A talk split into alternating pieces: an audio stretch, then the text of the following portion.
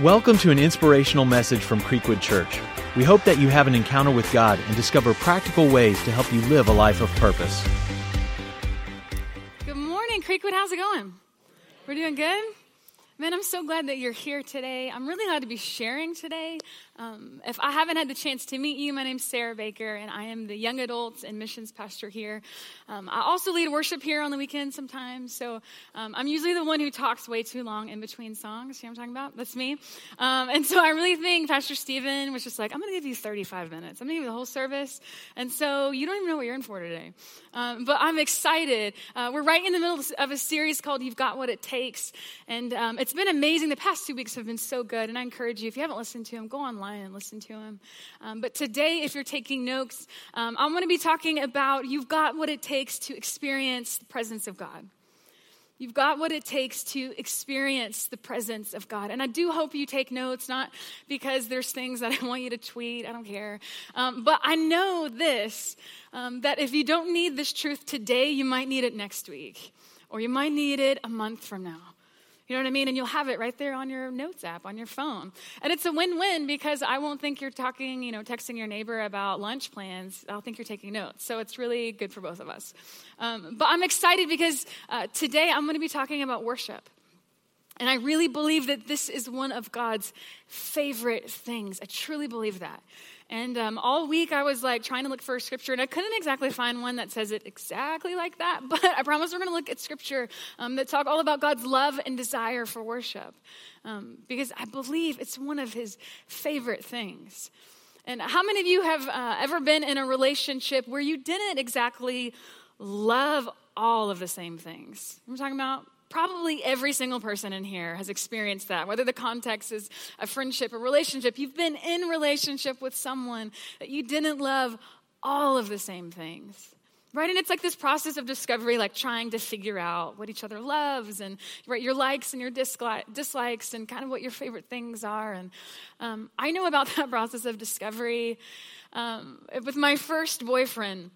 I'll never forget the day never forget it, when I found out that he was obsessed with hockey. We have any hockey fans in here? A few?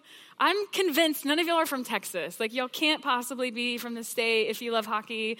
But I feel like it was a cruel joke almost of God. You know what I mean? Like, I thought it was humorous of him because like, he could have picked someone who loved any other worthwhile, normal sport. You know what I'm talking about?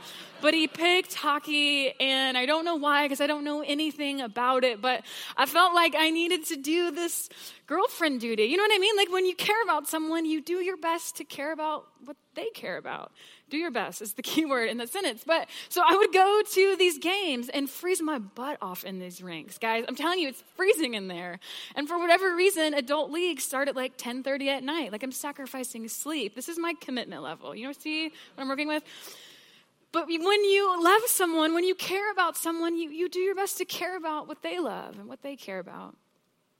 And I actually think there's probably a lot of people um, in here today. And maybe you've grown up in church, maybe you've been in and out of church, and you've probably known about God your whole life. But you might not know about God's favorite things. Right? And when we don't know about his favorite things, we miss out on these opportunities to really connect with him in meaningful ways.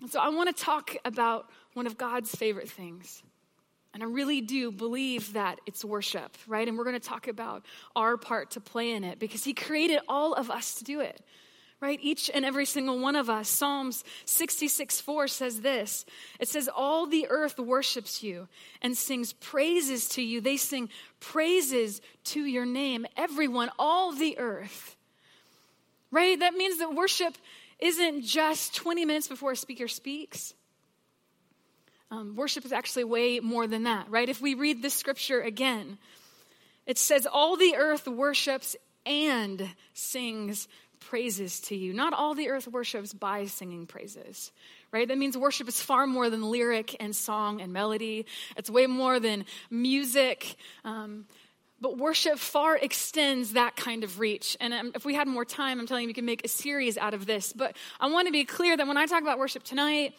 or today rather, I am actually talking about these contexts when we're together. right? These times where we get to gather together corporately, or whether worship time is in your car, or maybe you um, worship God in the shower or when you're folding laundry or at home. I don't know what the context looks like to you.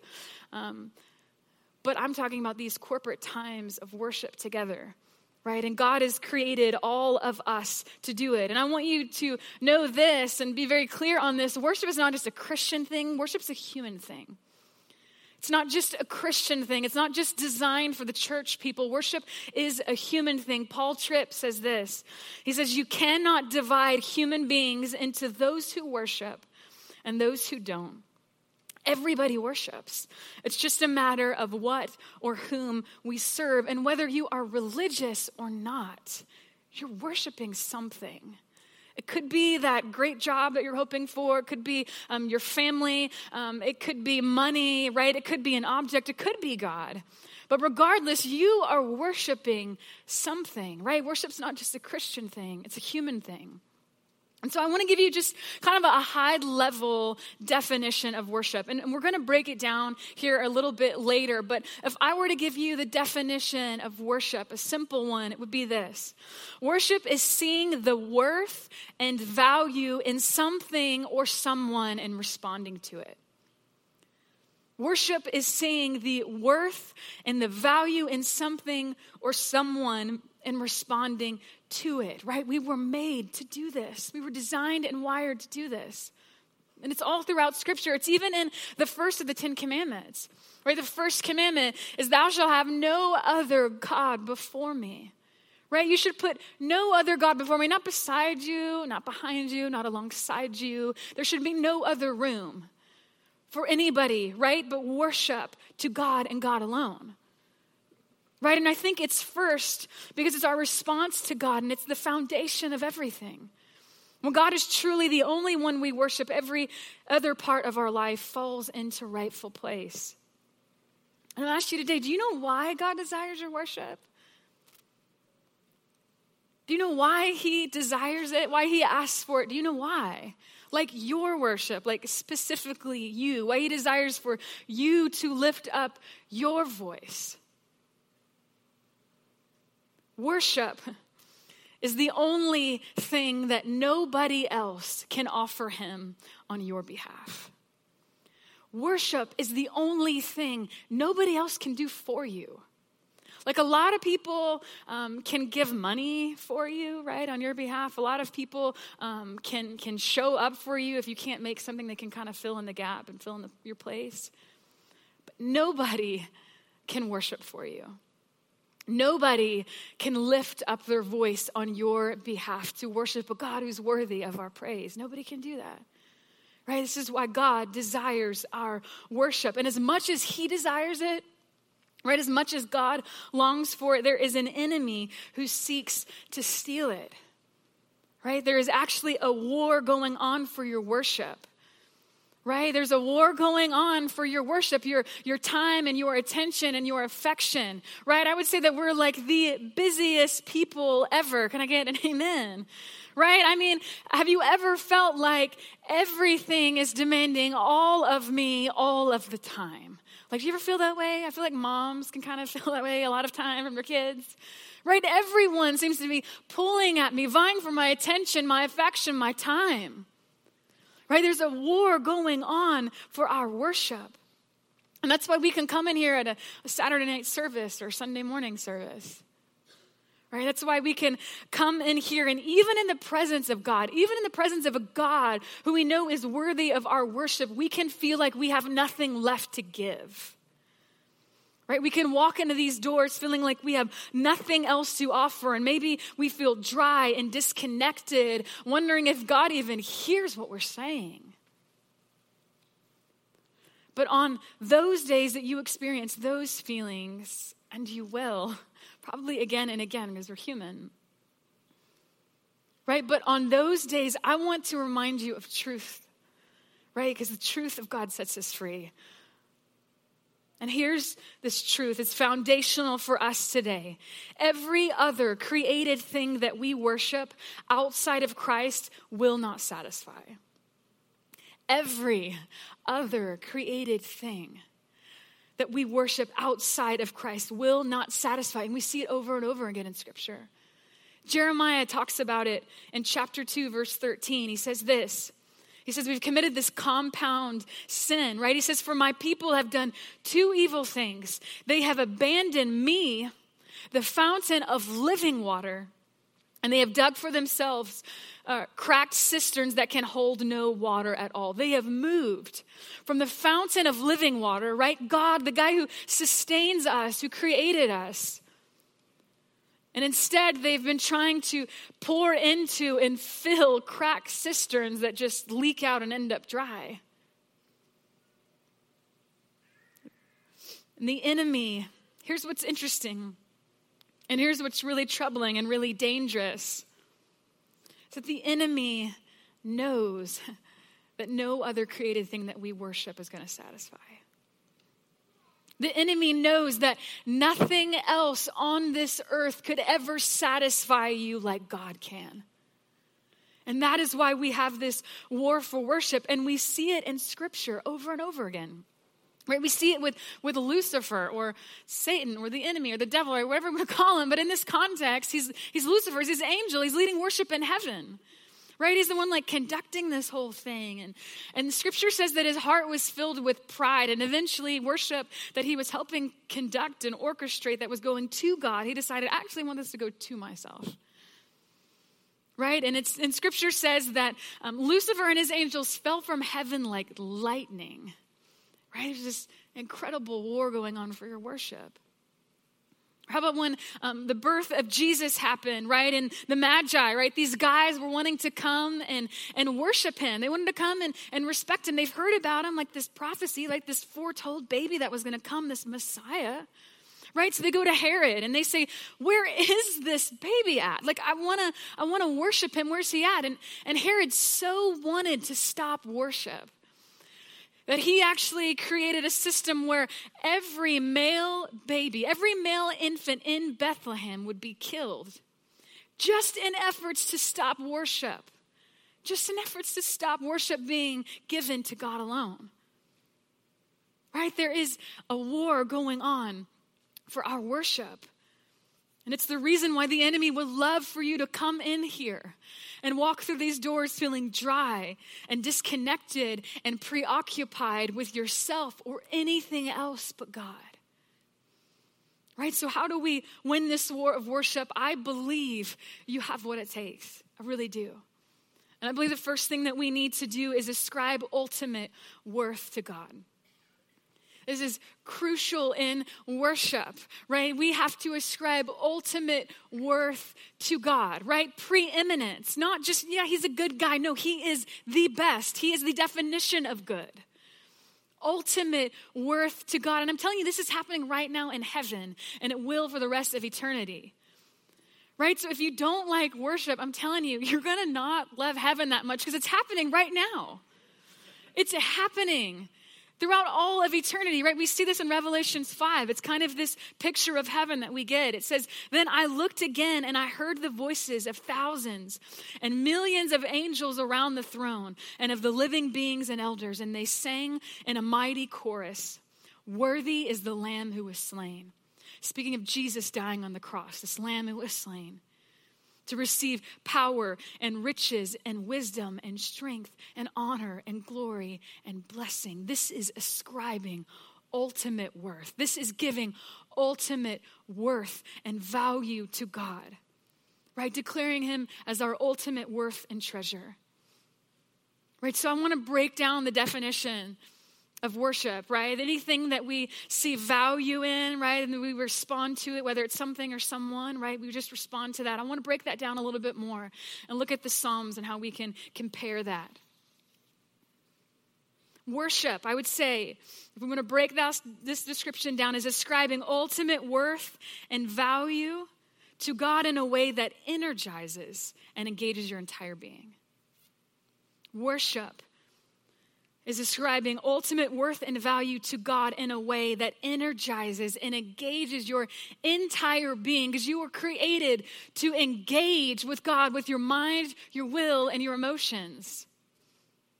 Right? He designed you that way. Worship was not created and designed to be the 17 minutes before the speaker speaks, where we come in here and we hold our coffee cup and we read words on a screen. No, wor- worship was created to engage our entire being, it was created to energize us.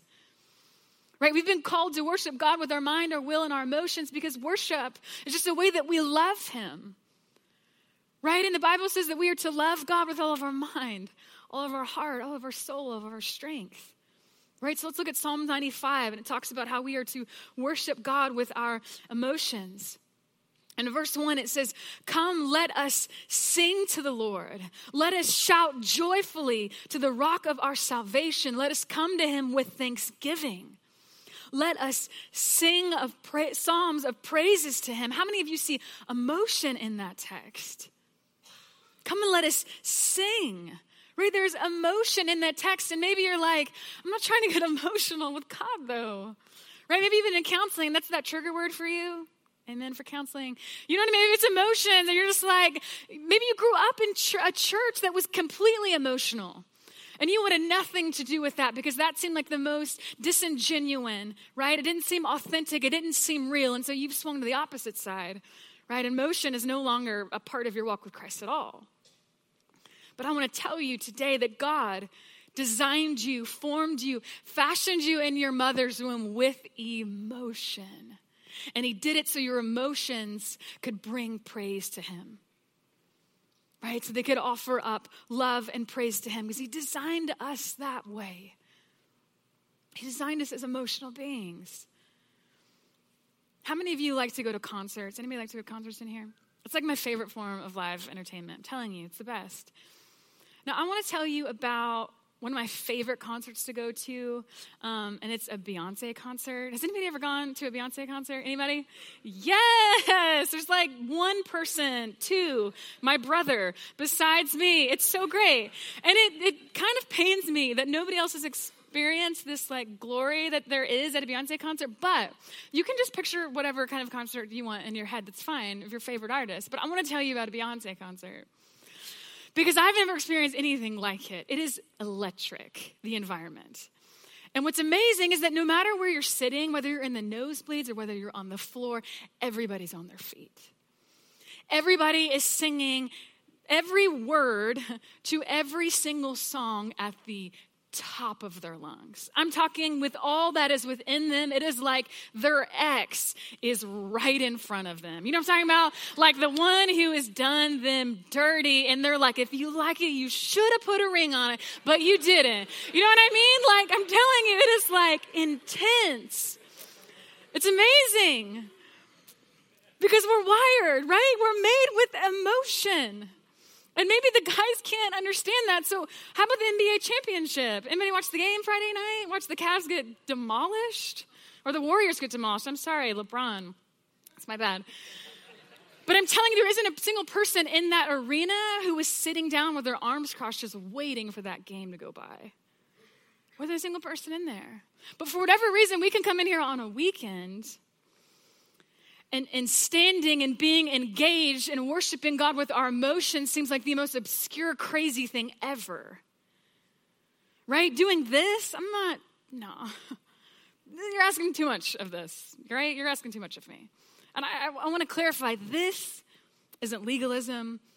This isn't tradition. This, raising your hands, that's surrender. That's all that is, right? That's all that is.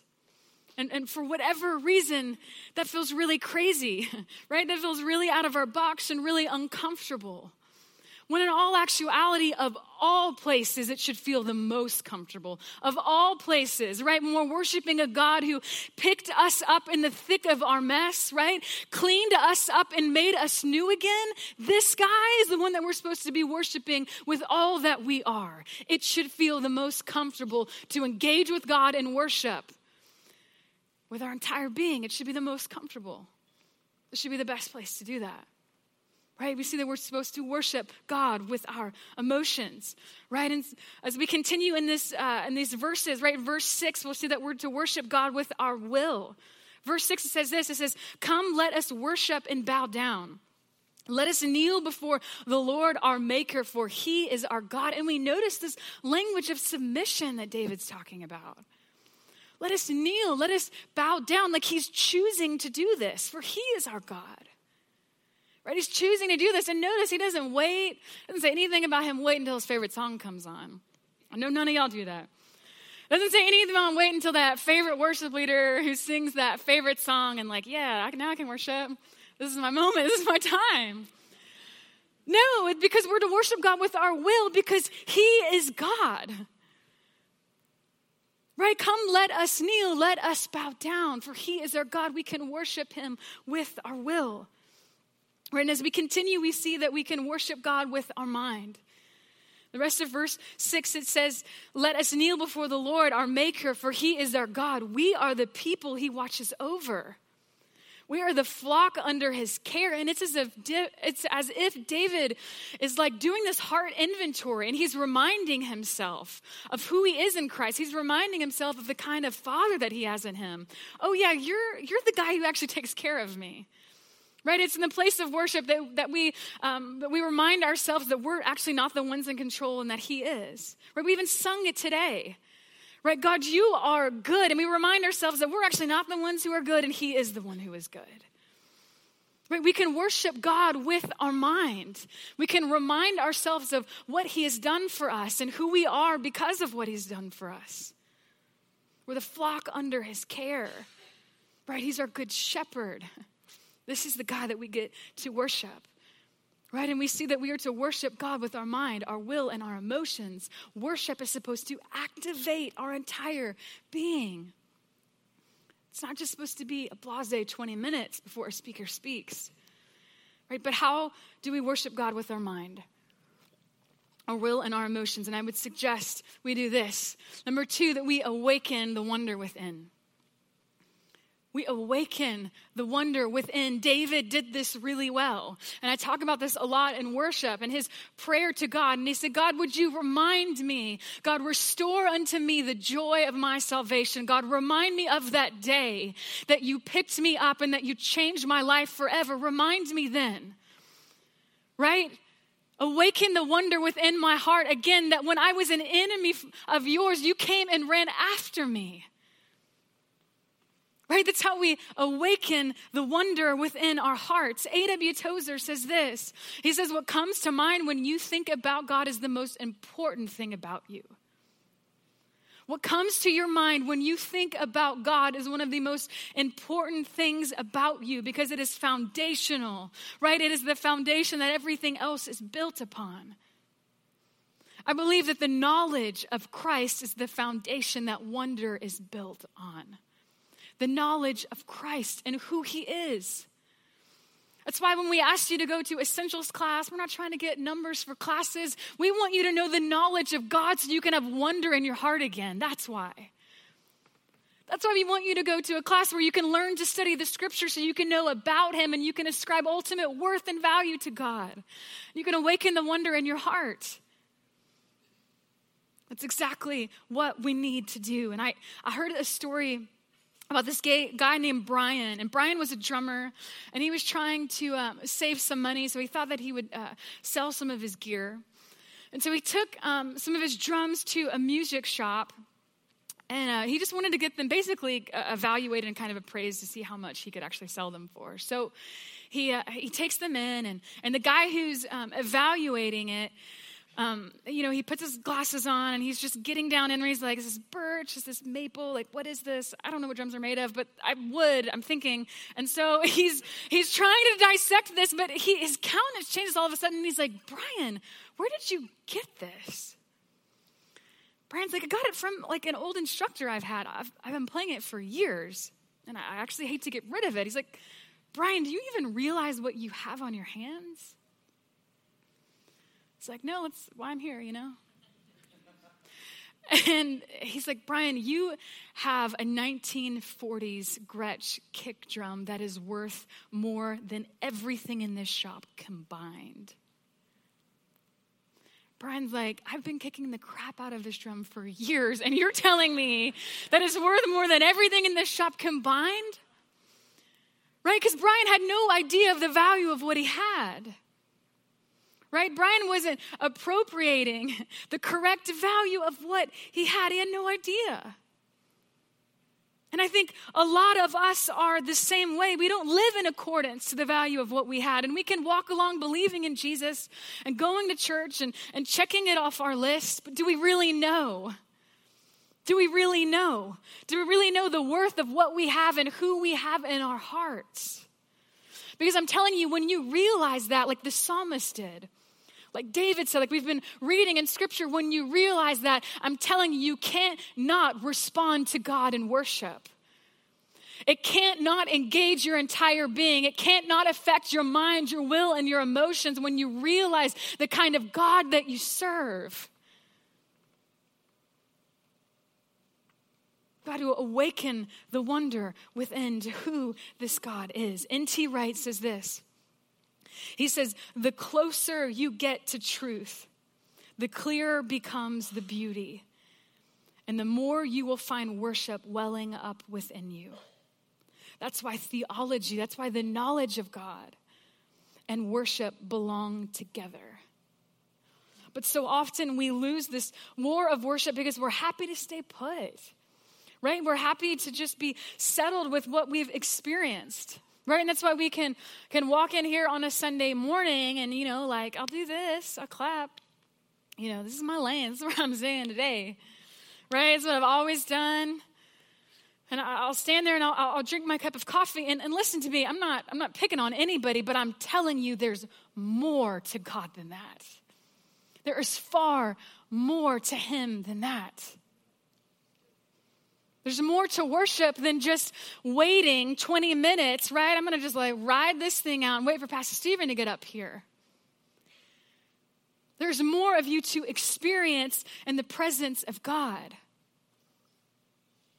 And I really, truly believe that you have what it takes to experience the presence of God. I believe that with all of my heart.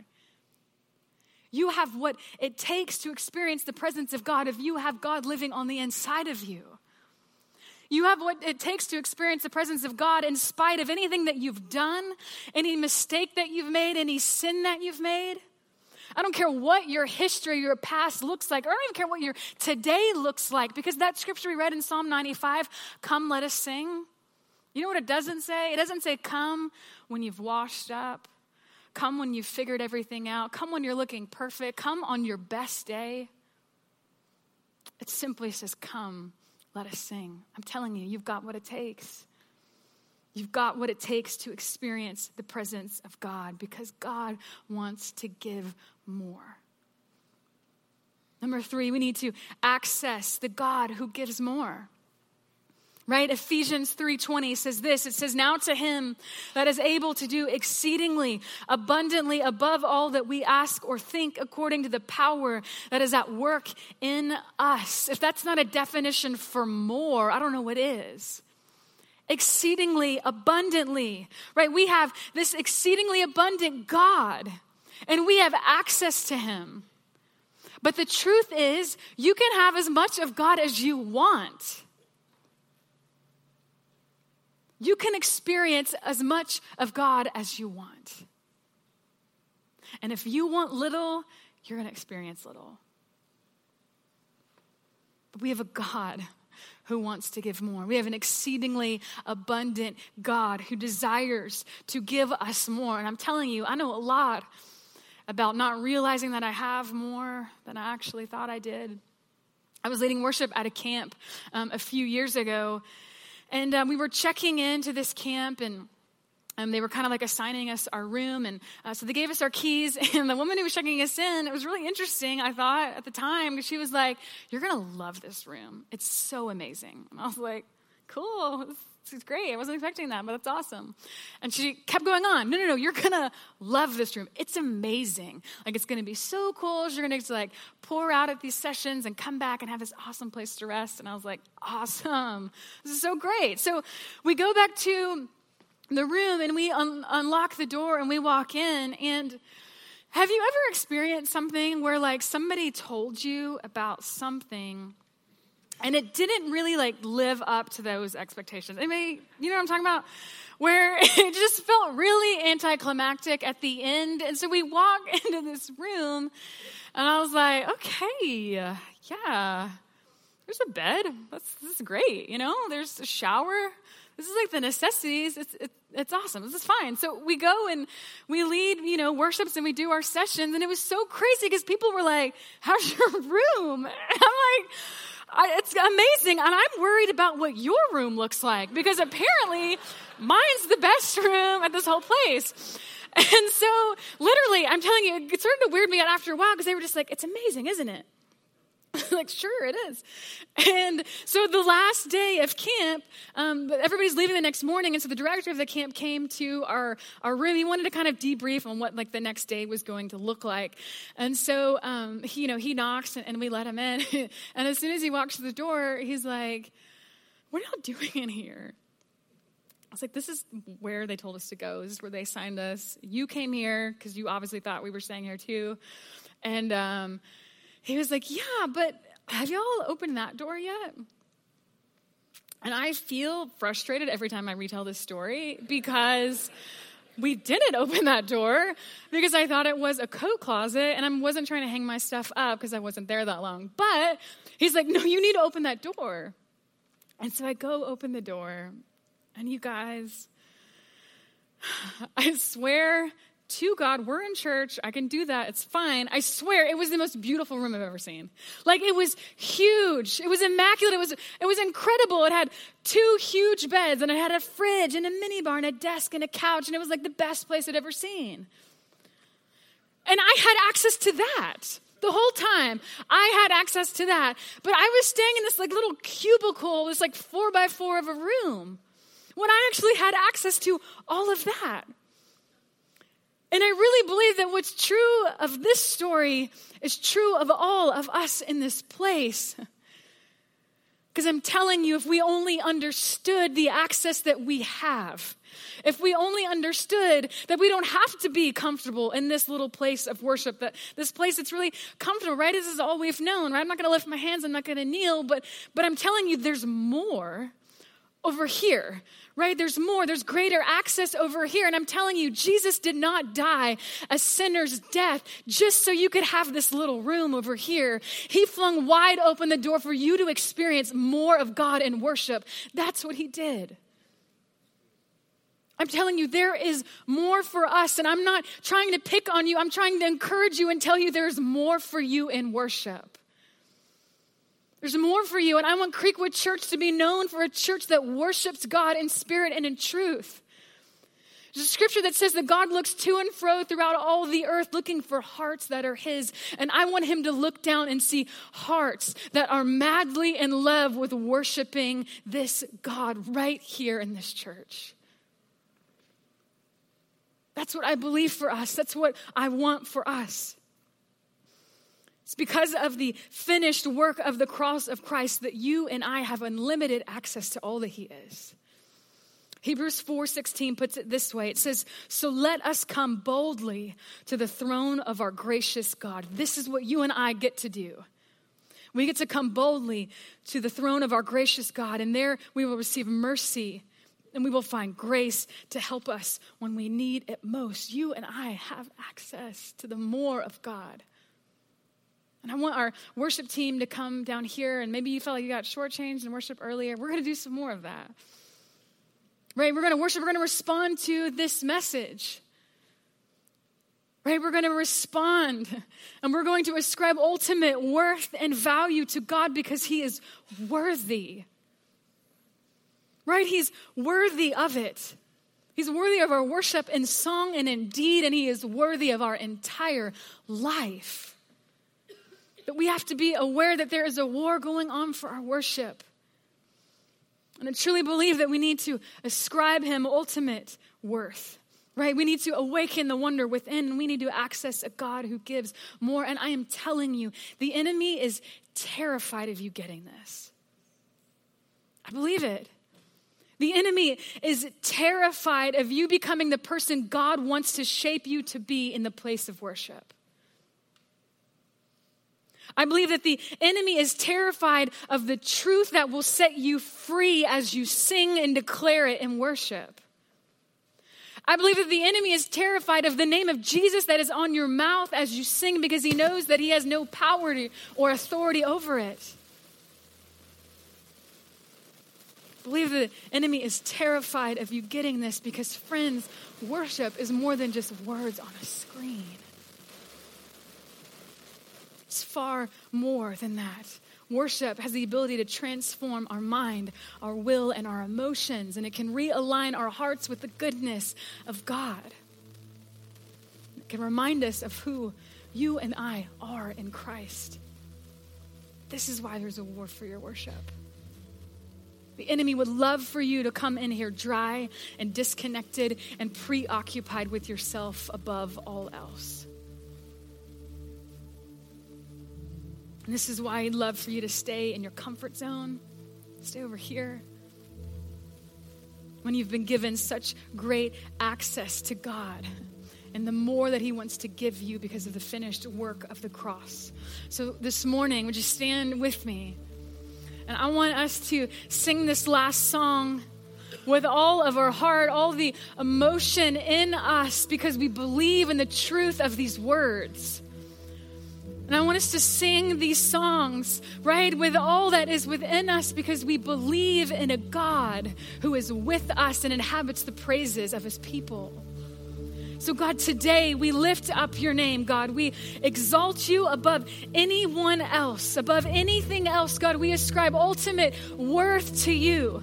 God, and I thank you that as we lift up our voices, God, here you are in the midst of us, in the midst of us, God. And, and in your presence is the power to, to set people free. It's, it's the power to renew minds and hearts. It's the power to, to heal and to transform. It's the power to shape us into the image of your Son. So, God, I pray that as we lift up our voices to you, God, as we lift up our eyes to you, God, I pray that you would do what only you could do in this place. God, we love you. It's in your name we pray. Amen. Thank you for listening. For more messages and information about Creekwood Church, visit us at creekwoodchurch.com.